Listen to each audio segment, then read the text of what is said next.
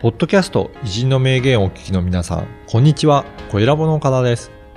今回はビジネスパーソンのための音声講座、ビジネスに活かす偉人の名言についてのご案内です。久常先生、よろしくお願いしはい、まよす。ろしくお願いします。今回はどなたをご紹介いただけるでしょうかえーまあ、誰でも名前知ってますけどね、うん西郷隆盛、ああ、そうですよね。はい。えーこの人はあの明治維新の立役者うん。で、えーありますよねはい。で、この人は影響力がすごくてね、会った人みんな西郷のファンです、うん敵も含めてねう、ん。それからあの同時代もそうですねで、現在までも高い人気があると、はい。日本で一番人気が長く続いている人なんじゃないかと思いますけども、あの影響力、非常に大きい人ですよね。はい。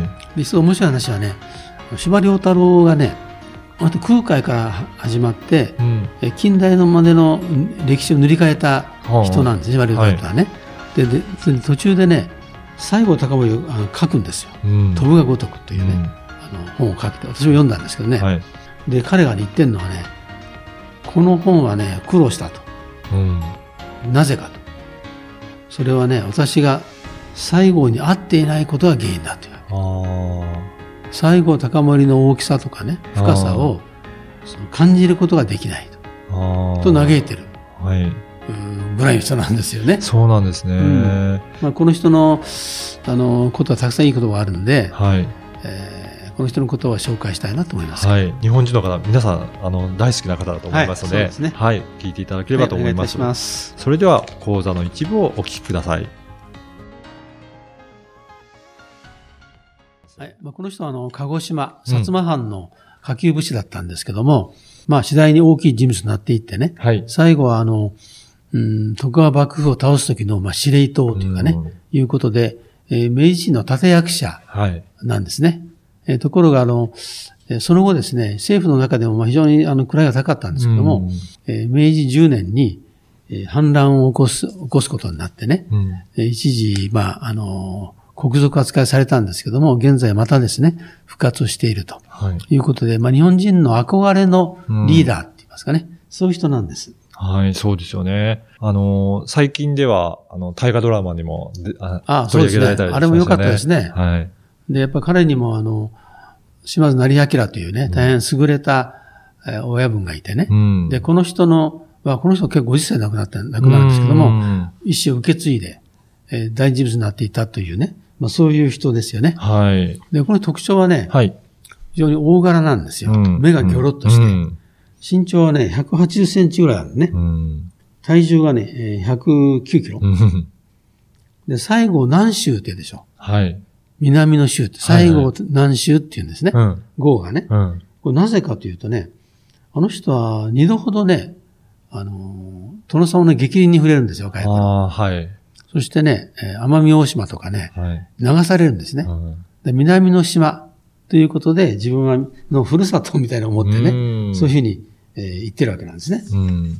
そうなんですね。だからそういった意味ではいいろんな人生を歩まれた方ですよね。で、この人はね、あの、うーんと、面白い本があってね、はい。代表的日本人という本があるんですよ。はい。で、これ内村勘三という人が書いたんですけどね、はい。で、日本の歴史における5人のね、うん。あの、代表的日本人を取り上げてるわけうね。んで、西郷隆盛と、それから、上杉鷹山、うん。二宮尊徳、中江東樹、日蓮。うん。うんまあ、こういう人たちを取り上げてね。はい。これが、あの、えー英文となって、あの、あー世界中で読まれてるわけですね。はいだから、これを見てね、例えば、ケンリー大統領なんかは、あの、尊敬する人はって聞かれたらね、うん上杉鷹山と言ったっていう話があるんでうすんよ。あ、そうなんですね。うんではい非常にあの、まあ、日本、日本人は立派な人が多いということは、これで、まあ、世界に知らされた名著なんですけど、中でね、最後高までこう言われてるんですよ。はい。えー、クロムウェル的な人物だと。クロムウェルというのは政教と革命をやった人ですね。はい。で、陽明学徒なんだ。陽明学徒というのは、キリスト教に最も近いと。うん。ね。えーいうことで、えー新しい日本を健全な道徳的基盤の上に再構築しようとした人物であると紹介されてる。うん。で、代表的日本人というのは、日本人なんですけども、みんなね、あの西洋で言うと誰々だっていう書け方なんあですよ。、そうなんですうんね。だって上杉鷹山は聖書にある約束された王国はすでに京都、日本においてあるということで、そこは殿様上杉鷹山だと。はで、二宮尊徳はね、これはね、あの、印旛沼とか手賀沼の開拓をやったんだけあ。ども、ん。レセプスのスエズ運河とかね、うん。そういうものと比較ししてるんですよ。中江当時はね、やっぱりね、キリスト教に近い洋面学を学んだって言ってるの。はで日蓮についてはね、あ。はい。えールターの宗教改革うーとかね、はい。あるいは、えーモハメッドうん。をなんかを、まあ、材料にして説明してるというね、うんまあ、そういうことであ受け入れられたわけそうななんんでで。すすねその中で、まあ、日本人の、まあ、5人に当たると。うん。まあそういう人物なんで、例えば現代における代表的日本人は誰かっていうテーマはあるんじゃないかなって感じもしてんですけどね、そうですようね。うんん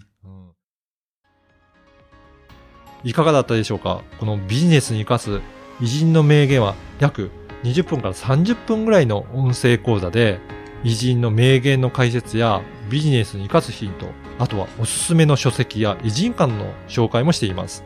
で毎週月曜日に久常先生のこの音声講座がメールでお届けいたします。で会費は月額2000円ですので1ヶ月で4回も久常先生のビジネス講座を受講できるので、まあ、大変お得な値段となっておりますね。ぜひ会員になっていただければと思います。